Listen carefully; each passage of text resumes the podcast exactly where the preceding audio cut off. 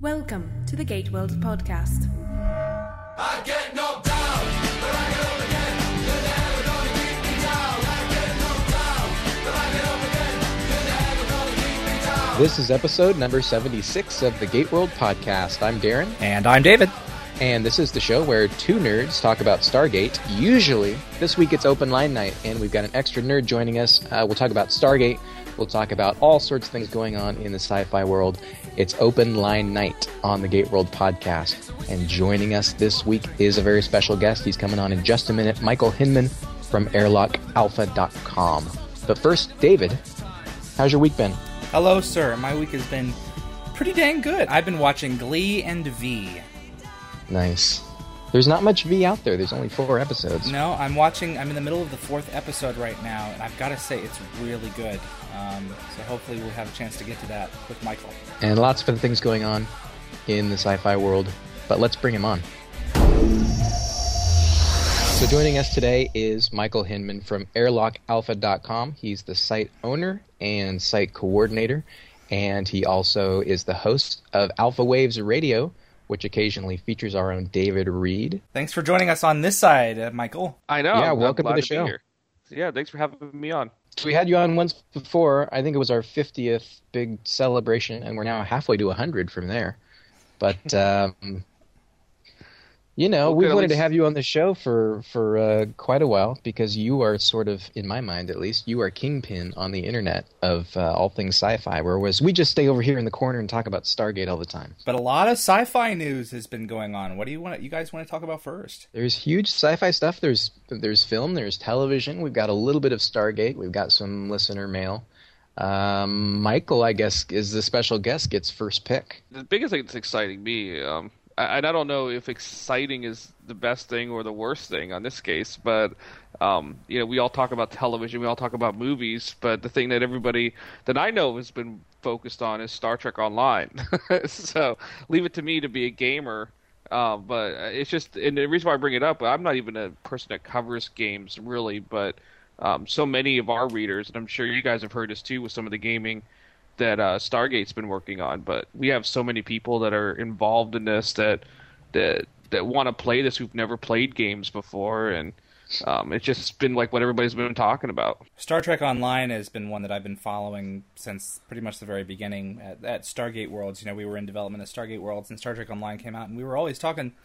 You know, the, the Star Trek uh, franchise is so vast, and its uh, and its fans equally so that it will be very, very difficult to create a game that will make all of them happy. If not, if not utterly impossible. It's it's not possible to please all Star Trek fans. I mean, you know, you, you can't necessarily give them all a ship to, to command. You know, so it's it's an it's going to be an interesting one to watch develop. Yeah, I've been involved with the Head Start. Um, uh, you know, just everybody, if you pre-order, you can kind of jump in and and play before the launch. But I have to tell you, I was just actually talking about this on my site. Um, I've been a part of a lot of launches for games, and I've never seen one so fraught with problems as this one. Oh, Um, really? yeah, and I'm a little bit worried because I don't think there's been a game this high profile in a long time. Um, you know, it, with terms of MMOs, maybe World of Warcraft. Lord of the Rings was a pretty high profile one, and it's been very successful. Yeah, it just but you didn't get like the whole cross the board stuff that you're getting with Star Trek Online, and at least with Lord of the Rings when that came out, my only issue with that in the beginning is that the gameplay was kind of boring. But they fixed that since then. I've been playing it ever since. But um, Star Trek Online has a great. I love the ships, the ship battling system because you can have your own starship and. and it's a lot of fun, and, and the space battles are amazing. But I have to tell you, the servers in the first weekend have been down far more than they've been up, and Oh, you know no. that's that might be typical. Some people might think that's yeah, typical that's of not an entirely MMO, surprising. but it's not that. I, in, in games that I've been a part of, these types of server issues just I have not seen them like this before, and I'm just worried that they might not be set up for it. when you get hit with the traffic that you're hit with, it can really be a, a curse. You know, your popularity can kill you. Now, as as all of us know, with with working on websites, you know, the more you get hit, the more you have to pay in various ways. And you know, their Star Trek Online's going to take their licks, and uh, hopefully they'll pull through. I hope so too. I, I really like the game. I, I hate to go online and and rip into the the, technical aspects of it. But at the same time, I, I'm just afraid that if they don't get some of these fixed, people. I mean, I'm impatient to begin with, but Yeah. there are people far less patient than I am, and and many of us, especially in Head Start, we already play other games, and we've taken a break to play this one, and and like I've seen with past MMOs that have had very um, very slow starts, very rocky starts, people give up really quick and move back to their other games. I'm just really Yeah. scared that STO is going to take away from Stargate Resistance's thunder. I really fear that it's going to hurt it. We haven't gotten Stargate Worlds, you know, that was promised a while ago, and now Stargate Resistance is finally coming out. All my friends have developed it. I've been rooting for this thing. I've been wanting it to succeed, and I mean, here comes Stargate Resistance Yeah. right alongside Star Trek Online. Not the same thing, but you know what? There's only so much gaming bandwidth, and it's going to come down to which one do you want to spend time on first. Yeah, it's interesting to me that as much as they had the need to rush Stargate Resistance to the market, I think to to sort of get some cash flow for the company, it's they they did it within a week of Star Trek Online, which is uh, I, I hope that Resistance does really well um, and is is a big success. I mean, this weekend they had their own sort of little little uh, quiet testing, uh, which I didn't get a chance to play. But uh, you know that thing's coming out on February 10th, so hopefully, you know, there's enough market between between Stargate and Star Trek. Uh, the two franchises have not necessarily competed this head to head before, but in the video game world, they certainly are. Star Trek Online, I'm uh, uh, self-described as a really casual gamer. So uh, this is the sort of game I've actually been watching Star Trek Online casually for a couple years, and this is the sort of thing that could get me into MMOs. I've never played an MMO in my life, never played an online game in my life, uh, not a not a serious PC online game anyway. But um, you know, I'm I'm interested to see in, in how well Star Trek Online can grab the casual gamer who is also a, a serious hardcore Star Trek fan like me. Well, you know, and that's the problem, though. That that's the issue that I have with with what's going on right now is that you are seeing that. I think one of my writers, Terry Lynn Scholl, who writes a Star Trek column for us, she Yeah.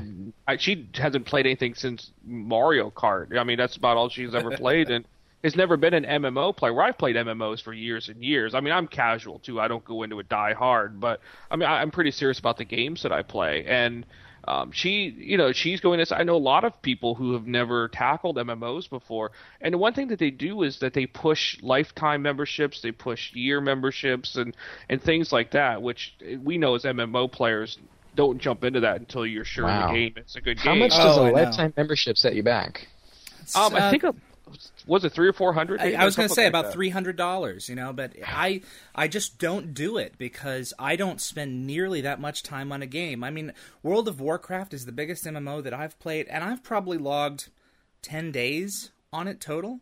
You know, Yeah. whereas I know people who have spent years playing this game. I kid thee not. And you know that for that for that you know that lifetime membership works or the year long membership works. So, but the nice thing I yeah. will say about Stargate Resistance is, compared to Star Trek Online, that I was wanting to say a minute ago, is that Star Trek Online is going to be a monthly membership, and Stargate Resistance you pay twenty bucks and that's it.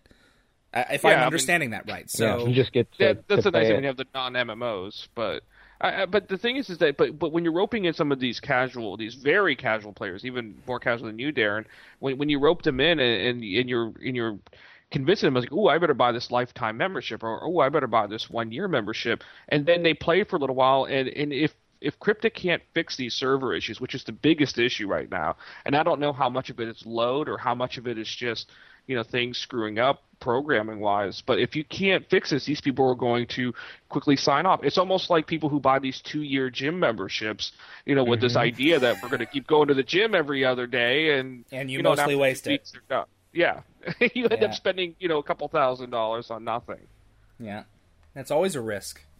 So definitely decide whether or not the game is worth your cup of tea because you know if it's not a if it's not financially viable, they uh, they will discontinue it. You know if if the server if the server load and the and the cost does not match up, you know look at what was the game that oh Tabula Rasa. I mean Yeah. that that's gone. It's gone.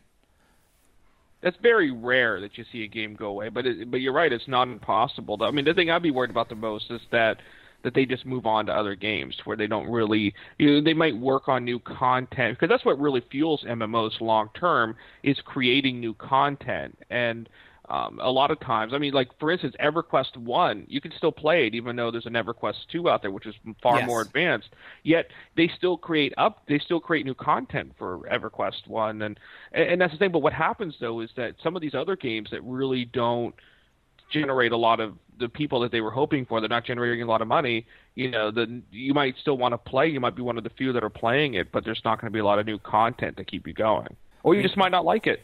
I mean, you know, why spend all that money on a membership and you might not like the game? And the other big thing that I uh, was wanting to talk with Michael about was Avatar. You know, I didn't know that Avatar had topped Titanic in terms of the highest grossing film of all time. I think that's is that adjusted adjusted for inflation too, Mike? No, no. Ah, so it's not yet. Titanic's not even number one adjusted for inflation. so- Really? Okay. Yeah, you know, I mean, I'm excited that Avatar has is number one in overall uh, ticket revenue, and, and and to be honest, you can't really you can't really trust those adjusted for inflation ones because Gone with the Wind is number one. Yet that had several re-releases, Yeah. and whenever they take the total dollars, they take it back into the 1930 dollars, and I just don't think that that's actually fair if you released it in 1970. Um, Yeah. You know, and you made money off of that. But yeah, the, the, I like that there's so many people that are interested in Avatar, and that people are saying, "Oh, you know, look at how popular it is compared to Titanic." Uh, but the the thing is, is that um, this is gross ticket revenue. People are paying an average of like thirteen or fourteen dollars a ticket.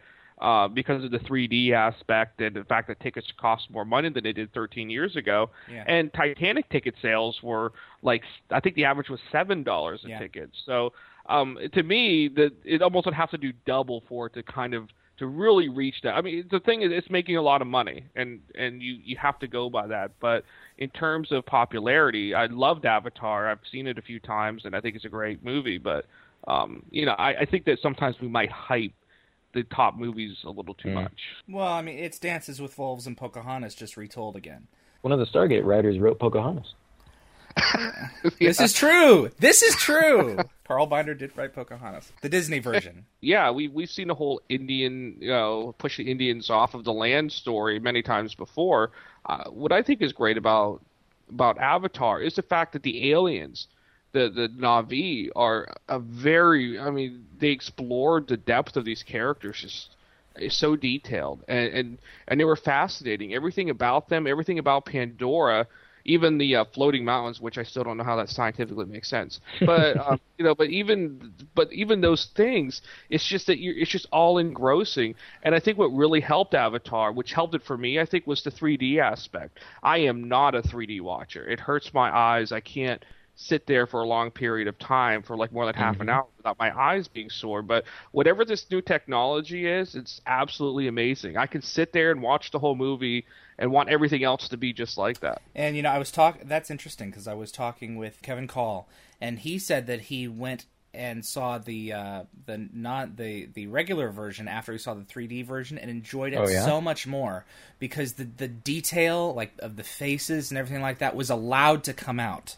um, whereas in the 3D version it was just obscured. So that's interesting. One of the things that I I liked so much about it when I saw the 3D version was not just 3D. I mean, I think the last 3D movie that I saw was when you went to the grocery store and got the red blue lens glasses so that you could come home and watch Creature from the Black Lagoon on TV. And this was this was the early 80s. But uh, boy, it's the technology's come a little way since then, hasn't it? But no, it's the the fact that CG with this movie has gotten to the point where I can look at a at a fully realized CG character with you know facial musculature and all that, and and believe that it's it's not a CG character. I mean, this these guys are so far ahead of Jar Jar Binks and and even Gollum, who was incredibly impressive a few years ago. But I mean, it's the first time I looked at a CG humanoid character and it didn't bother me. It didn't throw me. You know what I mm-hmm. mean? And in those wide shots where you see Pandora fully realized, you can't tell that it's generated by computer. You think, as far as I was concerned, I thought that what I was seeing was a real environment. It's just scary. It's scary. And you know, James Cameron has been talking for years planning planning Avatar, and, and I was sort of cynical. because he's saying, you know, this technology is going to change the way that movies are made, and and movies theaters around the world are are putting in th- this projector technology basically for Avatar, getting ready because it's going to be the next huge billion dollar movie, and it's it's going to be Titanic, and it happened. It all happened, and now it's you know it's going in the record books, whether you want to uh, adjust it for inflation or not. It's certainly making money. But um, the the thing that I, I liked so much about the Avatar 3D experience was that I'll say this: it, it brought spectacle back to the cinema. Uh, with with HD stuff and and surround sound home theater systems and everything that we've come to enjoy, uh, and the the way that television is done, uh, you know, the advancements in CG on television in the last 15 years, cinema has been struggling, and and Avatar is like a huge step forward in my book for going out to the movie theater being a huge spectacle again. Well, that is until all these TVs are talking about now that will in, incorporate that 3D technology come out. Oh and- yeah, they're going to do that then, I mean, it is kind of sad. Time. Yeah, yeah, that's the way it is. But and I do like the fact that a lot of these projectors are switching over to digital and giving us a much crisper picture because it, it's kind of rough when I'm going to the theaters. Like, well, the only benefit I'm getting is that I have to sit in a room filled with a bunch of other people who are checking their cell phones and talking and crinkling paper and and the resolution you know this the quality of the, the the picture isn't all that strong when I can go home and watch it on my LCD and and get this crisp clear thing and wait for the Blu-ray but you're right um, I mean, Avatar is one of those movies. I, I I'm glad I didn't wait for that to come out. I'm sure it'll look great on the TV, but I think it's absolutely amazing Yeah. on the theater screen. Yeah, the world of Pandora is is completely immersive in that in that experience in that scope with a, a screen that large in a darkened theater. I just don't think you can match it. I mean, guys like us are saying, "Boy, I, I really wish that my kids could have the opportunity to see Star Wars in the movie theater." The way that it was meant to be done, and we got to see it in the mid '90s when it was re-released, And it'll be back. You, you, and it'll be back, I'm sure, Surely. as as long as George Lucas lives and breathes, and probably many decades thereafter. And But, maybe in uh, 3D is- though. This is one of those, yeah. yeah, that would be interesting. the nice thing about the, the 3D technology that James Cameron did is that they can go back to pre-existing films and use this 3D technology on them. They're already doing it for Titanic. And um, and it takes like for Titanic it'll take a year and a half to do it. So it's it's a very time consuming process, but there's a very good chance that if George Lucas wanted to, he could go back and apply this technology and, and do a 3D version of Star Wars. How is that possible with with something that was taken live action? I mean, I can understand I can understand the digital elements, but how can you do that to live action if a second camera wasn't there to film it? I don't know. That's a really good question. But that's what they're going to do? Talking about it. Yeah, they're Wow. they're saying that they have this ability to do it. I don't even understand this technology all the way through, Wow. but apparently they can do this. It's incredible to me that none of us are ever going to own the definitive edition of Star Wars. what about Conan the Barbarian, Jason Momoa? Who saw that one coming? When I saw the casting uh, rumor, it was down to Jason and two other apparently TV actors. It seemed to me like it was a done deal because Jason was the only guy on that list that screamed Conan the Barbarian to me. A couple of young white kids can't grow a beard. I I don't see it. I don't know. I mean, I usually yell at people for judging films before they're even written and made, um, but I'm not. I have to tell you, even with Jason Momoa in this, and, and I would love to see him in this role. I think you're right. I think he's perfect for it. Um, unless they give us some real amazing Ridley Scott style story, I don't even know if I'll check it out at all. Well, Jason is in this, and it's had enough of a high profile at this point. I have, I don't have, I don't even know who Conan the Barbarian is. All I know is, I mean, he looks like a he looks like a Neanderthal. But He used uh, to host the Tonight Show. That's who he was. Wow, jeez. But you know, if Jason is casting this, and if it looks half interesting, I'll go watch it to see him in it. Wait, I thought that's what this was. I thought Jason was the new host of the Tonight Show. Oh, come on. Is that not right? there are very few movies now that I'll that I will go to the movie theater to to spend my dollar on, especially when I can have the presentation in my home. You know, when, because you know it, you don't go to the arcade anymore. You know, the the the Xboxes and the Nintendo 64s that are out, the Nintendo 64s, the Nintendo Wii's that are out. No, you just don't need to when you can have as much of a high quality presentation or better in your own home. There's very little reason to go out anymore. They're really making it easier to to have the best quality experience in your house. So, but there are a couple movies like Avatar, and that that you just they're an event. You know, they're they are an event of the times, and you're missing something if you don't go. Yep. Yep. I think I saw two movies in the theater last year, and it was Avatar and Star Trek. And you have you have family that you have to deal with, so it's that's that's even that's another Yeah, hurdle for you. It's not easy to get to the theater, that's for sure. well, let's shift and talk a little bit about Stargate while we're here. And I know Michael is a huge fan of Stargate, aren't you? Well, I, I'm definitely a huge fan of Stargate Universe. Oh yeah, you're liking And- the new show? All right. Oh, I love it. Yeah, I mean, um, I, I mean, I, I liked SG One. I liked it a lot. Um, Atlantis, I liked the beginning of, but then it just kind of wore down into um, recycled stories and, and things that I just didn't care about anymore. But um, you know, outside of a few highlights here and there, but Stargate Universe, I really think that that that you know Brad Wright and Robert Cooper, they all just really thought about this and thought about where audiences are today and I love it. It's the, the kind of pace that I love. It's the character development that I love, and and I love the Destiny. I just think it's an awesome ship. Yeah, one of the things in terms of the storytelling and the way that audiences have, have sort of grown over the last decade that really helped put this in focus for me. Before SGU started in October, my wife and I were watching Buffy the Vampire Slayer for the very first time.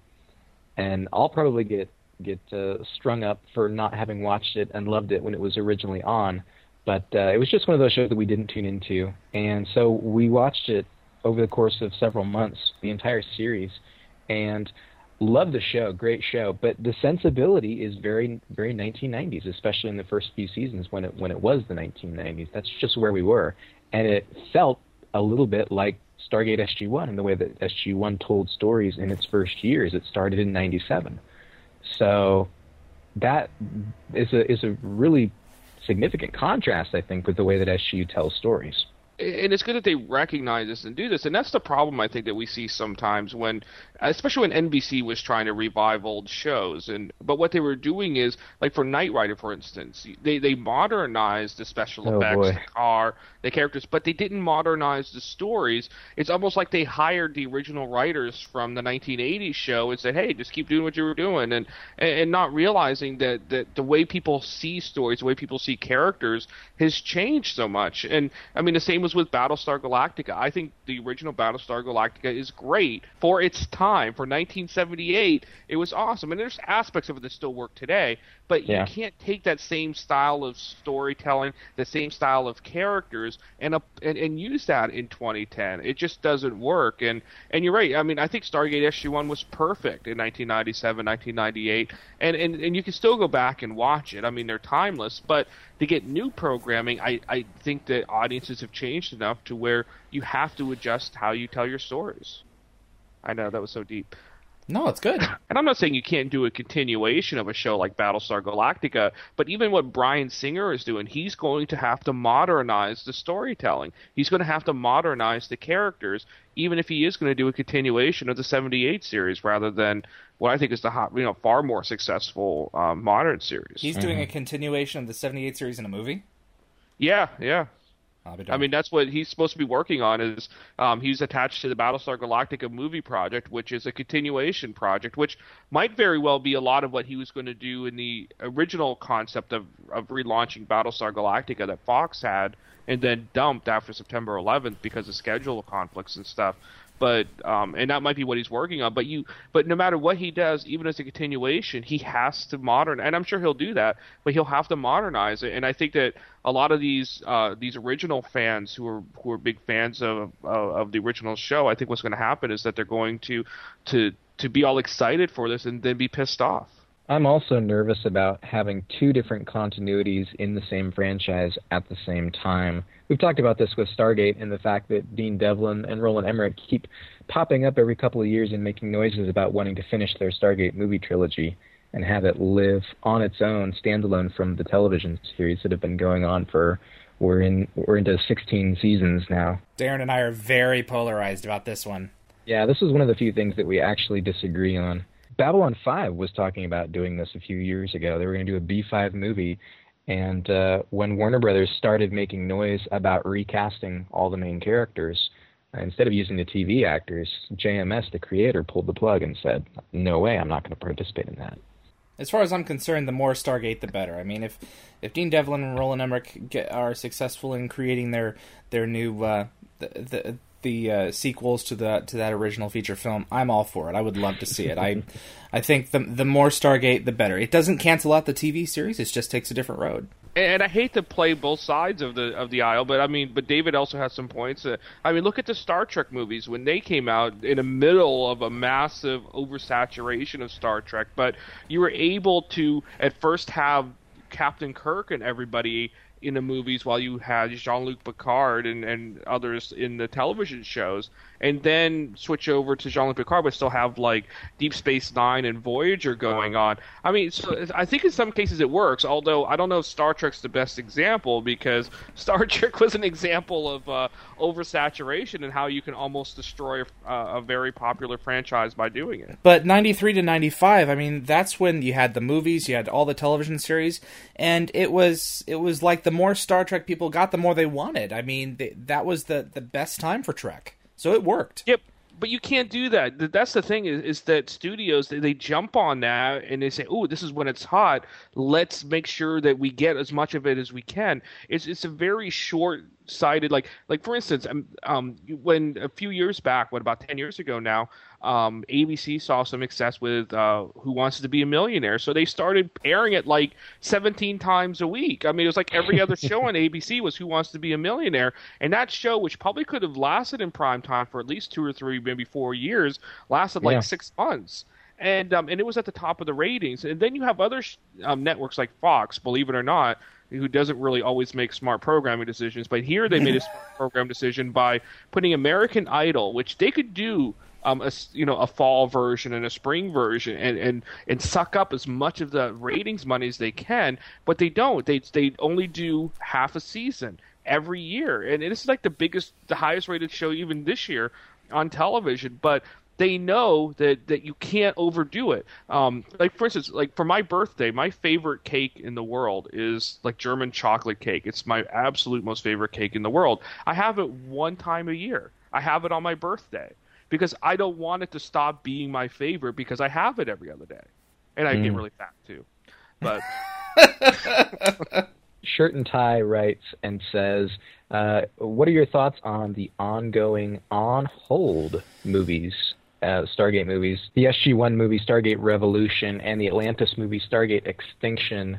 Uh, the state of the DVD market, Shirt and Tie also brings up, and its effect on Stargate and on sci-fi in general."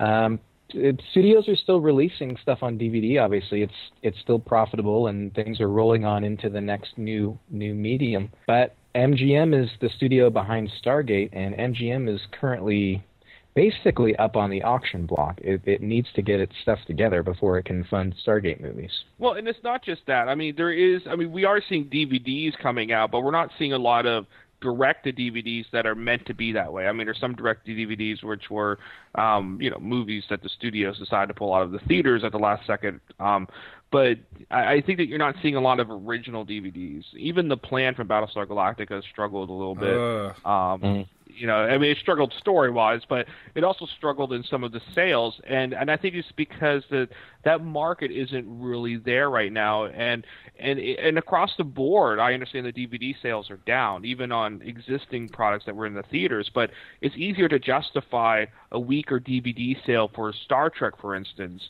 which you've already made a ton of money on in TV or in the movies or or whatever, or even the Stargate um, series you know, because you've already shown him, you already made, you know, the bigger chunk of money.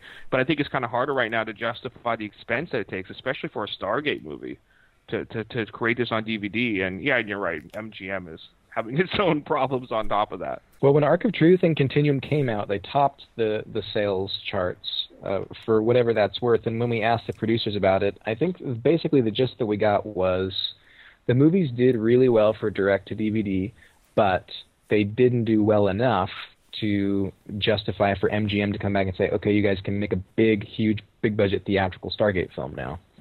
So there's somewhere they in don't have that the rights middle ground.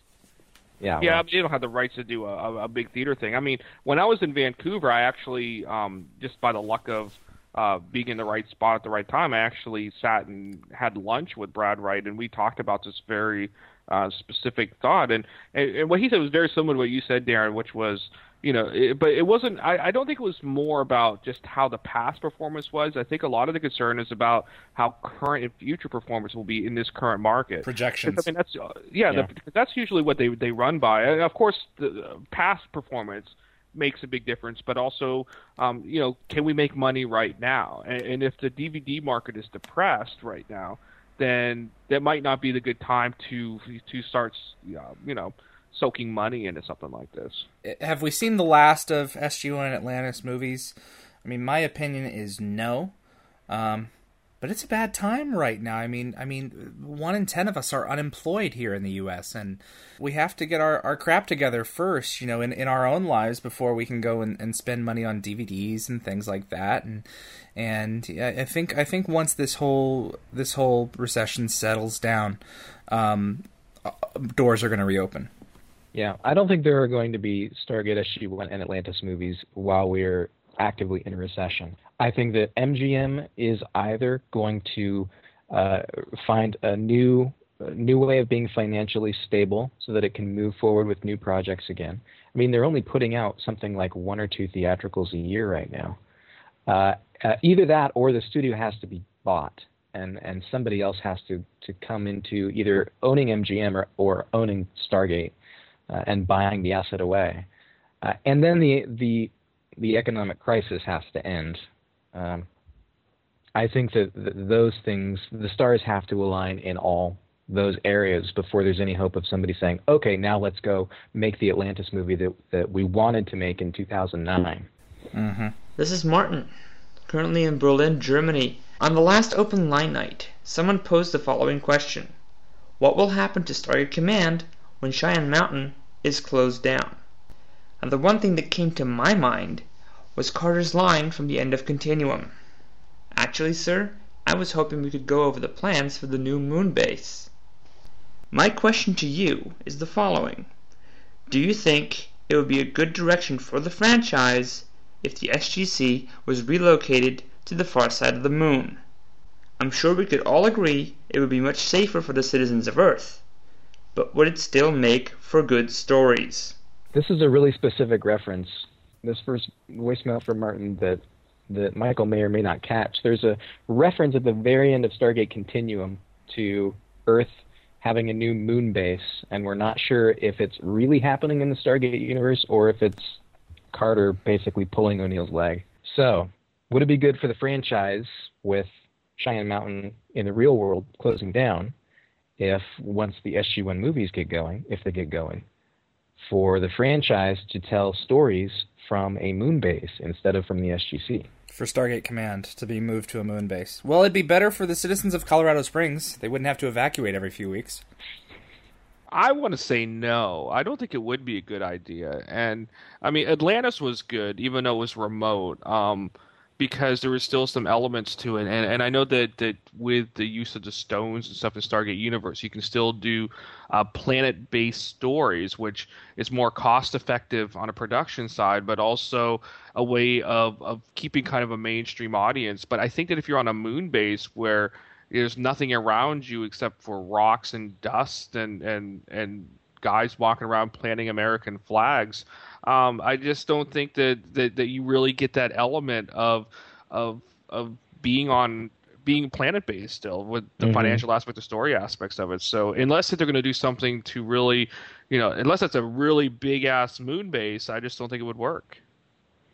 Yeah, when we got this reference at the end of Continuum, I totally thought it was a joke, and then I went online and and people were talking about the fact that that they were taking it seriously, and it seemed to be that that Earth was getting a moon base. And I don't know, David, were were you coming at me talking about it, it being a real thing instead of a joke? I don't know what's going to happen. Um, I hope that it's real. uh, because it, it makes sense. Not, I mean, not the chief reason doing it because Colorado, because Cheyenne Mountain is closed in the real world. I mean, President Hayes is is not president in our real world anyway, so it's not our world per se. We're basically viewing Right. everything in an alternate reality. Is, is how I view it. Um, but I think I think it makes sense. I mean, at, we have Asgard transport technology, which can get us from from the moon to a Daedalus class ship to Earth in the blink of an eye. And I think it just it just makes much more sense to have the Stargate at a remote location. It does Um, make sense, and it makes sense for the safety of Earth, as as many threats ha- that have come through that that wormhole inside the mountain, inside the universe. It makes a whole lot of sense to me, and and uh, as a viewer, could be really cool. Uh, but yeah, I I see Michael's point as well. It, it's it feels like maybe uh, it it could lose a bit of that here and now vibe that Stargate's always had. That it's us, it's it's Earth based. But don't you aren't you guys a little bit worried though that if you put the Stargate on the on the moon, where um where it's really easy. I mean, you I mean, if anybody scanned the moon, even visually, you could almost point it out. Wouldn't that be kind of bad strategically? And plus, I mean, the only people who usually go on the moon, especially the dark side of the moon, are like the Taelons, the V creatures. you know, everybody that wants to come and attack us. So I don't know. I mean, that's that's a pretty crowded place right now. I could see it where we establish the moon base in the next SG One movie, or even uh, on on Universe, and then it's there for a movie or two, and then when Stargate finally gets to do a big theatrical, the opening teaser of the theatrical is the big alien ship Shadow coming over the moon base and obliterating it on its way to Earth. Yeah, and then we'll just upload a virus to the mothership and destroy them. Yeah, well, you gave it away. I mean, that goes without saying. See, and you guys say there's no original ideas out there. Hi, Darren and David. This is Jeremy from Oregon. My question is for the open line night. Do either of you have any intention to play Stargate Resistance? And another question is, David, when you were working at Stargate Worlds, did you know that they were going to make Stargate Resistance? Uh, we talked about resistance a little bit. Obviously, David, uh, as the guy who signed the non-disclosure agreement when he left the company, probably can't answer this. But I can answer at, at least in terms of speculation, and say that we knew at the time that when they were making Stargate Worlds that they were also making other things. Uh, at various stages of development, they had other projects. Uh, I thought some of them might be Stargate related, uh, assuming that some of them probably were not.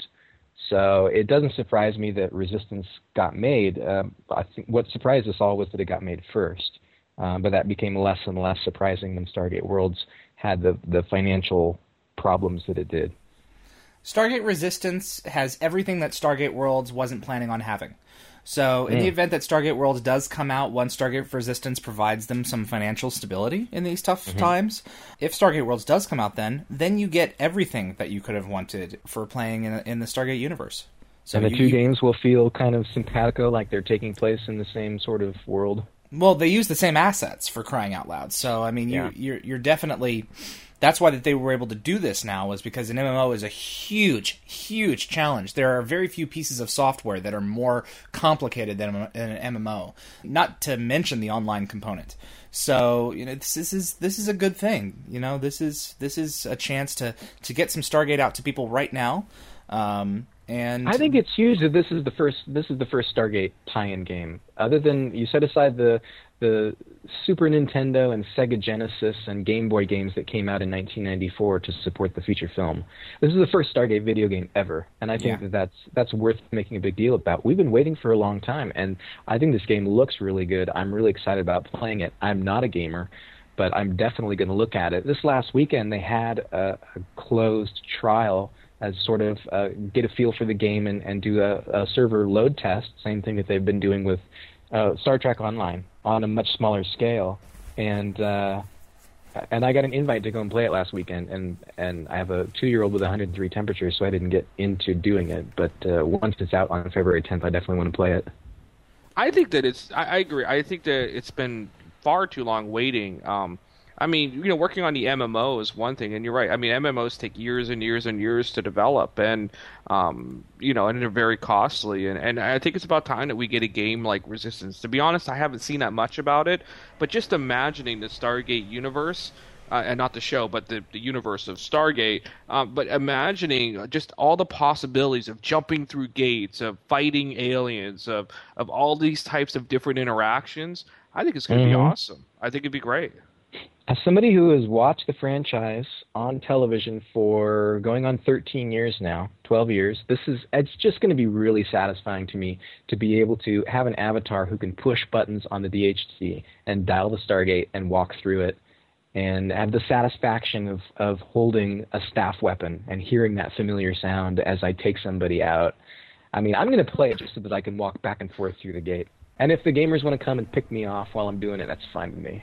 Well, so let's talk about Caprica. There's one more big sci-fi thing that's going on right now that uh, I think we all are big Battlestar Galactica fans, and we've got to take at least a couple minutes now that Caprica has finally arrived on Sci-Fi Channel and give our first initial impressions. I saw the original miniseries uh, when it came out last year. Uh, I've I've TiVoed the uh, the new miniseries. I haven't seen any of the, the television release yet, so I'm excited Okay. to see what it looks like. Well, no, you, you they they showed the pilot two weeks ago, what they've already had out on DVD, and then last Friday they showed the uh, the first new episode that none of us had well, none of us without screeners have seen. How, Um, how's the first new episode? How, did- how did it look? the I just you know I, I loved it. I've seen the first two or three after the pilot. Um, I'm trying to remember which ones that they sent us. Um, so I've actually seen some, and they were unfinished. So of course I like to tune in and watch it with the finished music and everything. And and you know what? I, I this is totally different from Battlestar Galactica, but I love it. I I just love everything about it. I love the way it's shot. I love the music, and I love the characters. And I just I'm all excited. I, I really can't wait. It's really consistent. If you saw the DVD the, of the pilot that came out last year, it seems like this show is going to be really consistent with that. The music is one of the things that stood out to me the most because Bear McCreary is walking an interesting line between making it like Battlestar and not like Battlestar. And I heard some Battlestar cues in there that tied it into the universe.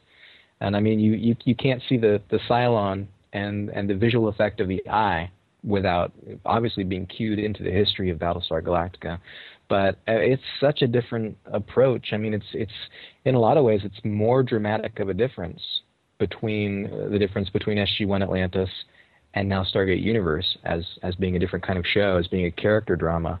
Um, if you if if you're not happy with Stargate Universe being a character drama, I mean, Caprica is a character drama.